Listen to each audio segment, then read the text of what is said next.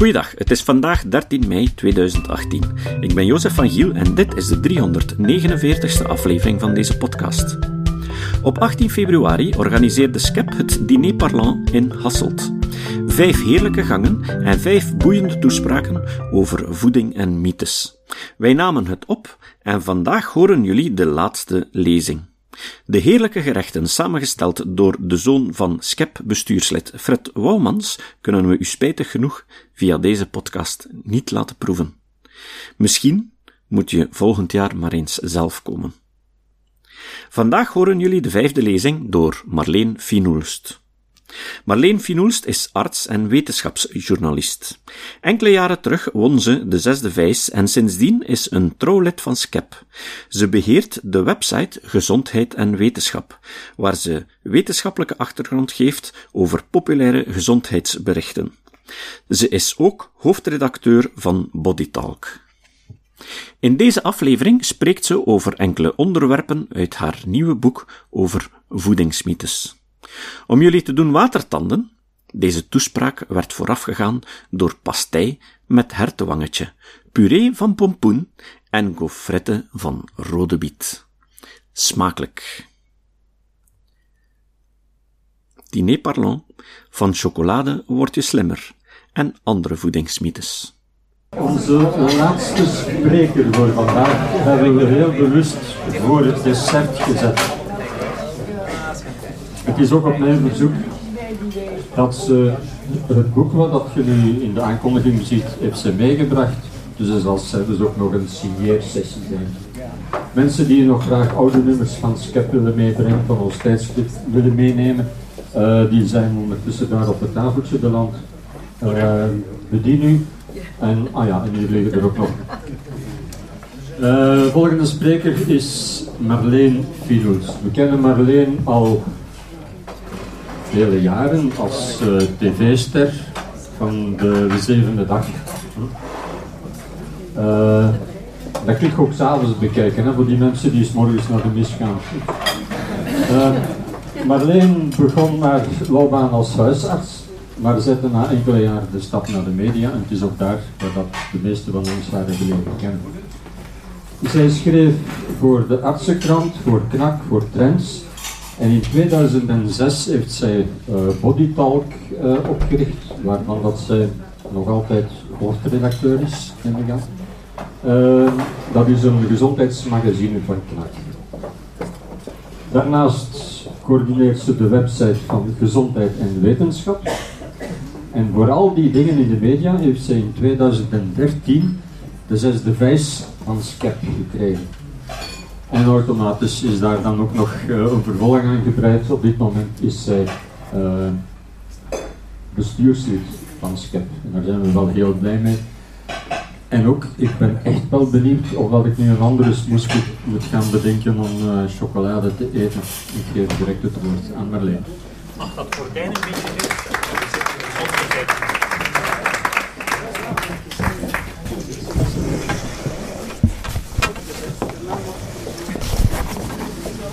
Ik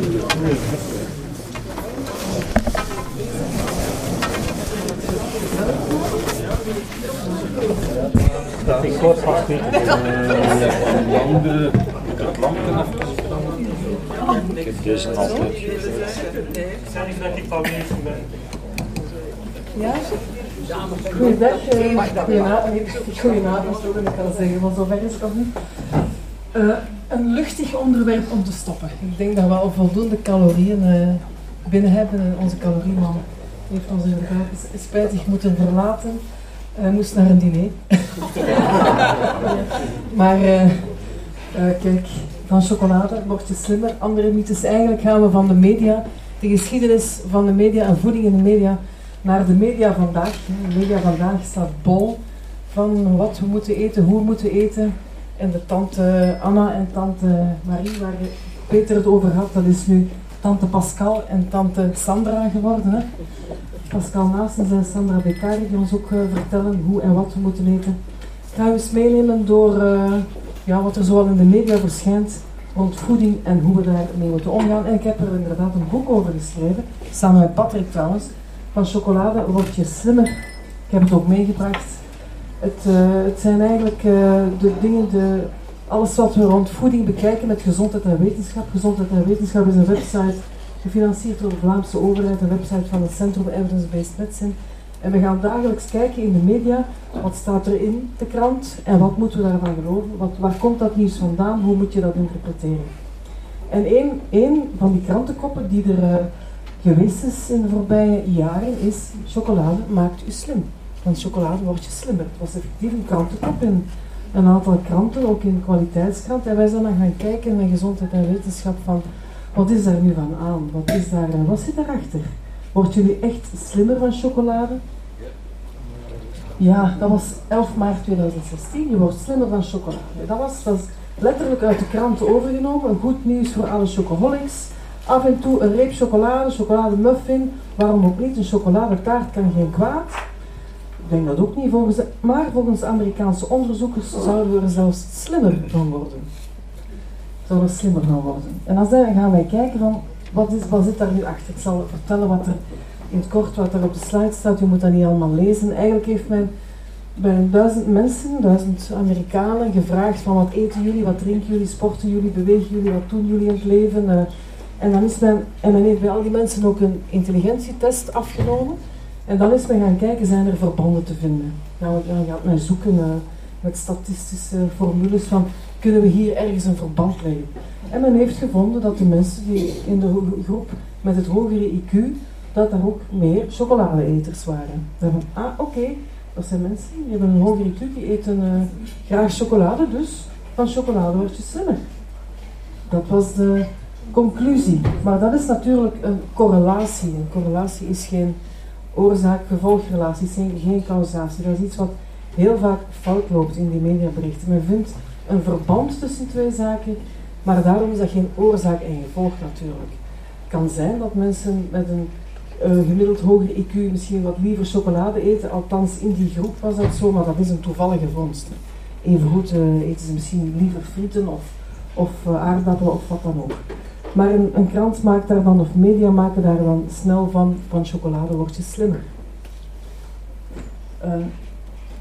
dus ja, als je het dan kritisch bekijkt, dan kan zo'n studie natuurlijk niet aantonen dat, beter, dat die betere resultaten op geheugentesten en mensen met een hogere IQ, dat dat een gevolg is van de chocolade. Bovendien, chocolade is bijzonder lekker en ik vind het, ik ben er zelf echt verlekkerd op en, en mijn man ook. En koriander niet, maar chocolade, daar hebben we zeker, uh, zitten we zeker op dezelfde golflengte.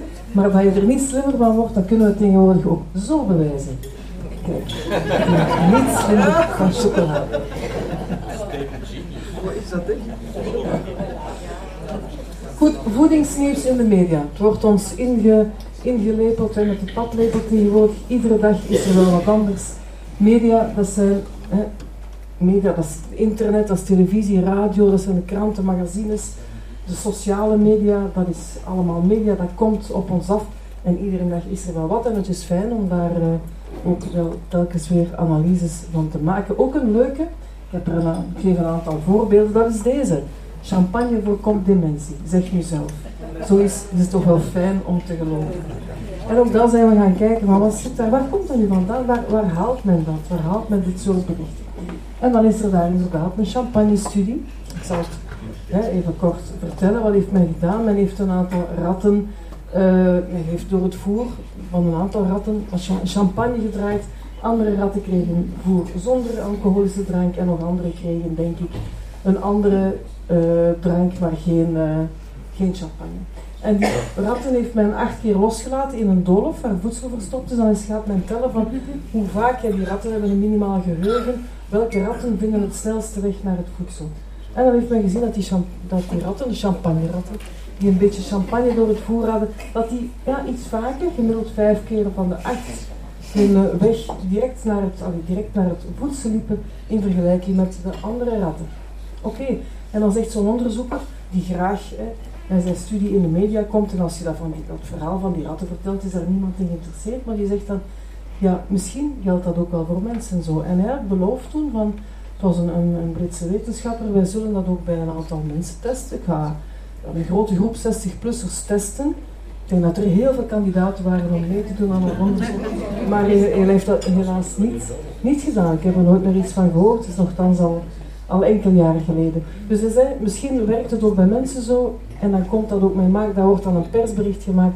Komt dan ook zo in de krant. Champagne voorkomt dementie in sommige kranten. In andere kranten was het champagne verbetert het geheugen. Drie glazen per week was, uh, moest je daarvoor drinken. Dus van. Dat valt nog niet, drie glazen per week. Dus ja, we weten dat wel. Het meeste onderzoek bij knaagdieren gaat niet op bij mensen. Onderzoek wordt, hè, wat bij proefdieren gebeurt, vaak begint dat met proefmuizen. Merendeel daarvan is nooit reproduceerbaar bij de mens. De mens is heel complex, zit complex in elkaar, dus je kan nooit uitspraken doen voor mensen wat je bij dieren vaststelt. En ook zo, het brein, het, het complexe systeem bij, bij de mens, dat is, dus, dat is heel wat anders. Je kan daar geen conclusies in maken. Dat is één fout die heel vaak in de media gebeurt. Effecten, oké, dat is dus dat effect ook met die champagne, dat is helaas nooit gebeurd bij mensen. En de sprong van een geheugen naar een dementie is ook nog altijd is ook een zeer grote sprong. En dat champagne niet goed is voor het geheugen, dat weten we ondertussen ook hierdoor. Er kan geen dementie voorkomen. Wie is dat ja? Wie is dat? Is Koekjes maken depressief. Ook zo'n krantenkop. Ja, koekjes maken depressief. Wat moeten we daarvan maken? Ook eens, dan gaan we dat ook weer bekijken bij gezondheid en wetenschap. En dan blijkt dat men, hè, weer een groep, heel veel voedingsonderzoek is gebaseerd op rondvraag. Men vraagt aan een aantal mensen, men laat ze enquêtes invullen, vragen naar een eetgewoonte, was in dit geval 5000 volwassenen. Men vroeg naar een eetgewoonte en men vroeg naar een emotioneel welbevinden. En blijkbaar de mensen die graag kant-en-klare producten eten, ja, waaronder koekjes, kant-en-klaar producten, die voelen zich vaker wat slechter in hun vel.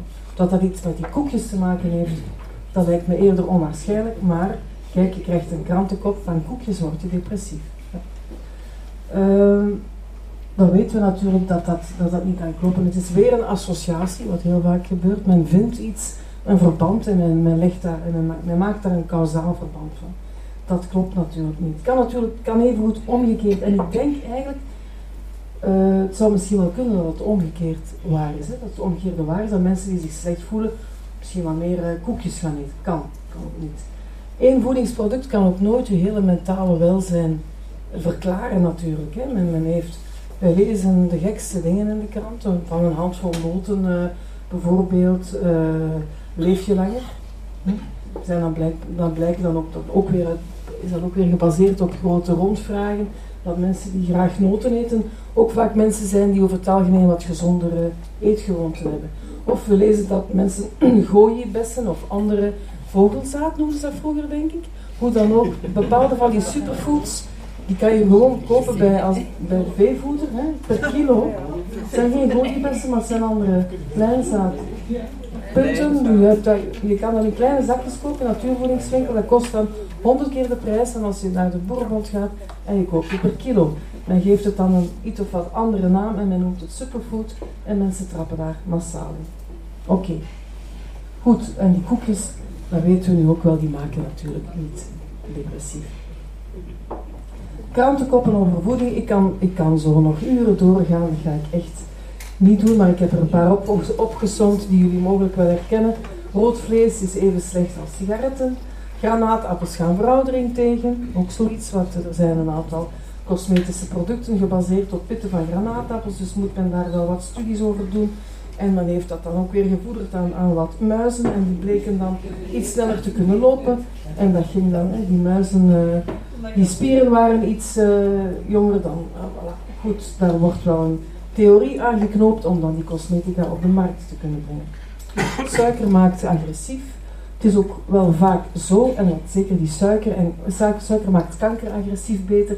Wat dat betreft, het is ook vaak de wetenschapper die uit de bocht gaat. Het is zeker niet altijd de journalist. Integendeel, het zijn heel vaak wetenschappers die in een studie graag doen opvallen. We hebben dat gezien met de champagne-studie en dementie. Die man, eh, die Britse wetenschapper, die, uh, die, uh, ja, die, die wil eigenlijk, hij doet daar een schepje bovenop en maakt daar, maakt voorspellingen die, die hij niet kan waarmaken, die hij nooit onderzocht heeft, om toch maar in de media te, te geraken. Want als je in de media komt, heb je ook meer kans op funding. En er is een groot tekort aan geld voor wetenschappelijk onderzoek. Dus het is drummen om in de media te komen. Wat doe je dan? Je laat een persbericht maken of je gaat zelf een beetje uit de bocht, zoals onze collega van de KU Leuven enkele maanden geleden een onderzoek had gedaan bij gistcellen. En heel, heel uh, enthousiast op Radio 1 vertelde dat uh, ja, kankercellen, dat die, uh, als je daar suiker aan toevoegt in een laboratorium, dat die kankercellen wat sneller gaan groeien. En sneller groeien voor een kankercel betekent dat ze agressiever wordt. Dus suiker maakt kanker agressiever. Dat een punt. In zijn labo-schaaltje had hij dat vastgesteld. Dus hij zei, het is misschien een goed idee voor mensen met kanker dat ze minder suiker eten. Die arme man die wist niet wat hem, wat hem overkwam, hè, een moleculair bioloog. Uh, want natuurlijk, heel veel patiënten met kanker die, die schieten dan, schoten direct in actie. Dat is een grote kwetsbare groep mensen. En uh, men ging, men, we hebben heel wat telefoons gehad en heel veel, veel voedingsdeskundigen kregen daar vragen over. Mensen durven geen suiker meer eten, durven geen uh, koekjes of chocolade of wat dan ook eten, want bang dat hun kanker daardoor zou verder groeien.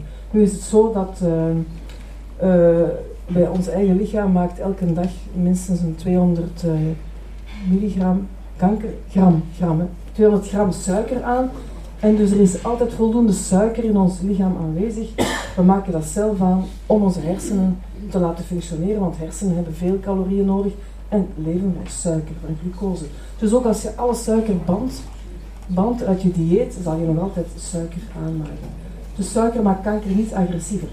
Dat is rechtgezet op de website van de KU Leuven. Dat is, uh, uh, we hebben dat rechtgezet op gezondheid en wetenschap, maar toch zijn er ondertussen weer zoveel patiënten met kanker die ongerust gemaakt zijn. Dus daar ging een wetenschapper uit de bocht. Een andere, cacao verbetert het geheugen, komt ook vaak terug. Dat zijn de, de Mars en de, de andere chocolademerken die achter die studies zitten. Chocolade is gewoon lekker laat het toch gewoon smaken. Waarom moet dat allemaal van die eigenschappen hebben? Tegenwoordig moet het goed zijn voor iets. Je kan in plaats, hè, vroeger was het gewoon lekker, tegenwoordig moet het allemaal iets bijbrengen aan de gezondheid. Mayonaise eet je beter uit een knijpfles. Blijkbaar zijn mensen het beu om, of, of schep je gemakkelijker uit een pot mayonaise dan dat je knijpt op zo'n fles.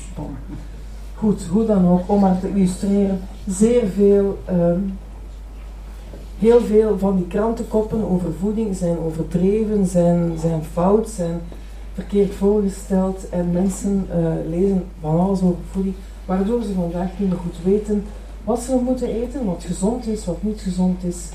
En ze grijpen naar alle mogelijke voedingsproducten, superfoods die eigenlijk niet bestaan, om toch maar hun gezondheid te verbeteren. Want in C zijn we eigenlijk willen we zo gezond, willen we zo lang mogelijk leven.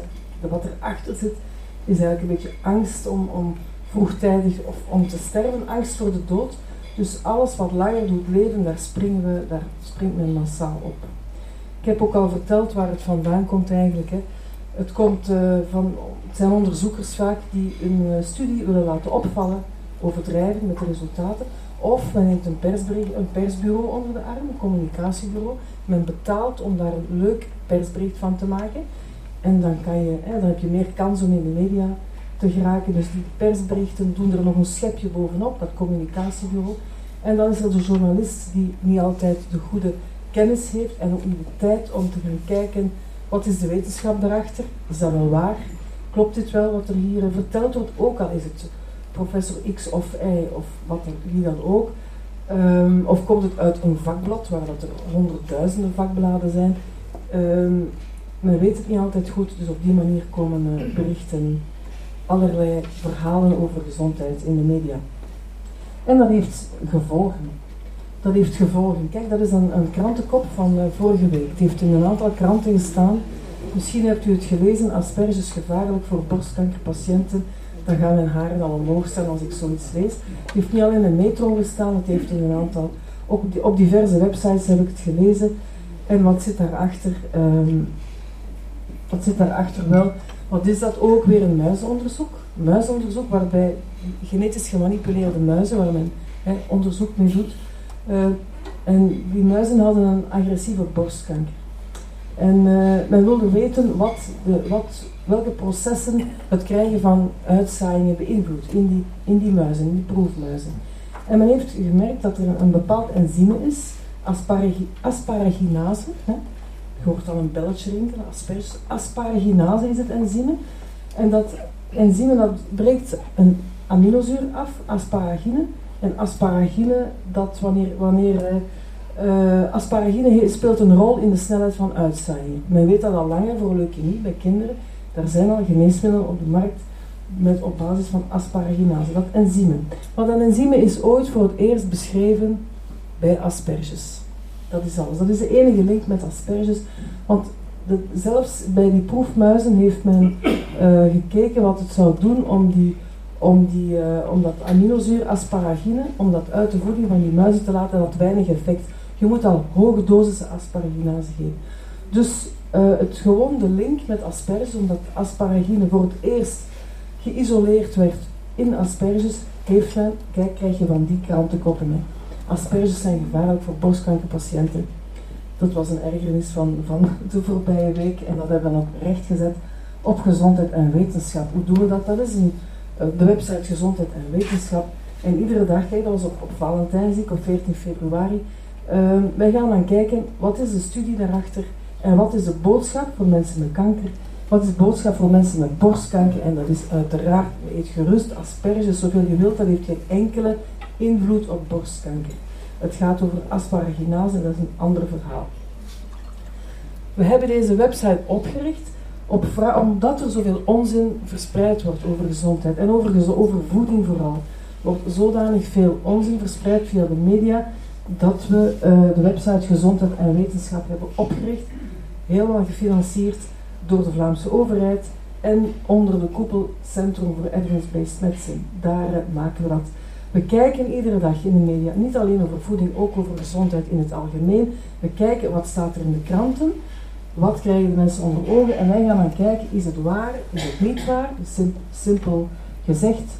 Dus we gaan kijken, oei, dat is een beetje, ja, ah nee, ja, dus je kan ook intikken daar in het zoekvenster, als je iets zoekt van ik heb dit gelezen in de krant, gluten, dan tik maar eens in als je vragen hebt van bepaalde voedingsproducten, chocolade, dan, dan vanaf van eind 2013 kijken wij iedere dag de media, door de media, we zijn, ik, we zijn met een groep van een vijftal mensen die dat doen, we kijken wat er in de kranten staat, we analyseren het voor jullie, we kijken wat moet je ervan onthouden, wat is, wat is de conclusie. Um, voilà, dat is Kijk, dat is wat we dus vorige week heb een paar screenshots gemaakt om te tonen wat we doen. Dat zijn de krantenkoppen. We zetten daar dan altijd een vraagteken achter. Asperges gevaarlijk voor borstkankerpatiënten. Blootstelling aan fijn stof kan een hartinfarct veroorzaken. Dat was ook waar een cardiologen die dat verkondigde een paar weken geleden.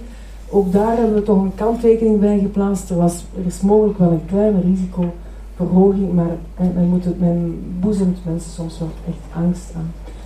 Ehm, daarnaast hebben we patiëntenrichtlijnen ook op dat terzijde. Dat zijn eigenlijk alle richtlijnen die huisartsen gebruiken, die zetten we om naar een toegankelijke taal. Zijn die patiëntenrichtlijnen.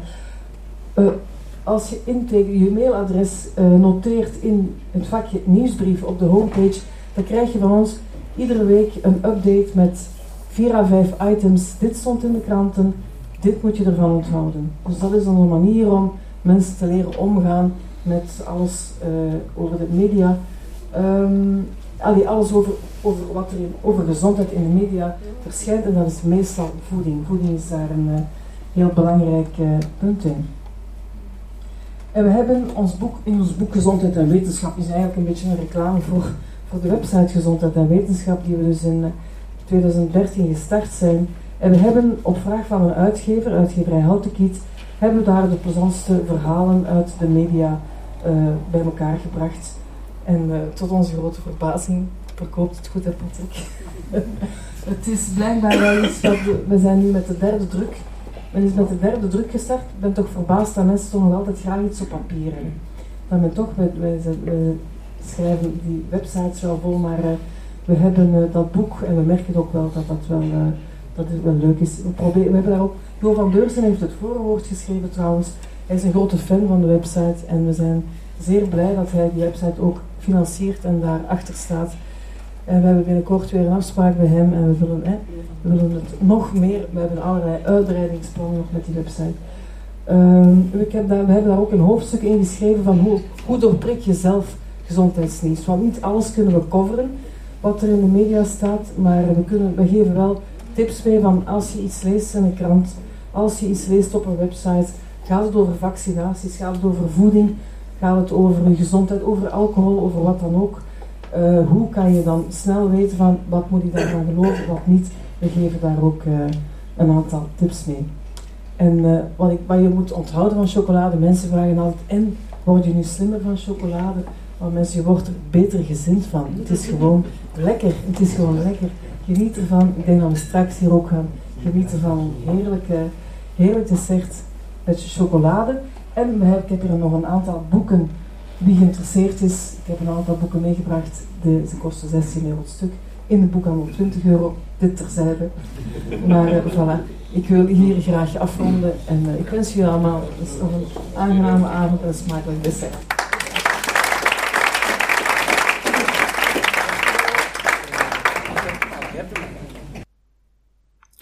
Het diner werd afgesloten met een creatie van Belgische chocolade en een signeersessie door Marleen Finoelst die enkele fans gelukkig maakte. Op maandag 4 juni om 20 uur worden in De Corridor in Wetteren de sceptische prijzen uitgedeeld. Ga naar de website van Skep, skep.be, om meer details te weten over hoe je kan inschrijven en waar de corridor is. Het citaat. Het citaat van vandaag komt van Neil deGrasse Tyson. Tyson is een bekende Amerikaanse astronoom en wetenschapscommunicator. Hij wordt soms de zwarte Carl Sagan genoemd. Onlangs presenteerde hij een nieuwe reeks afleveringen van de iconische documentaire reeks Cosmos, die in de vorige eeuw door Carl Sagan werd gepresenteerd. DeGrasse Tyson zei: Een onderwerp is wetenschappelijk controversieel als het bediscuteerd wordt door legioenen wetenschappers, niet wanneer het actief bediscuteerd wordt door het publiek, in de pers of door politici.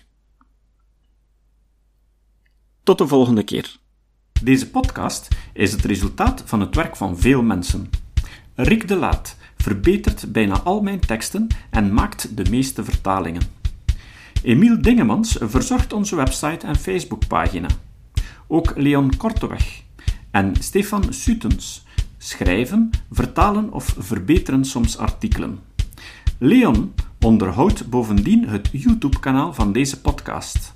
De muziek van de intro en de trailer heeft Nick Lucassen geschreven en soms maken we ook gebruik van muziek van Ad van Nederpelt, die ons zijn prachtige composities ter beschikking stelt.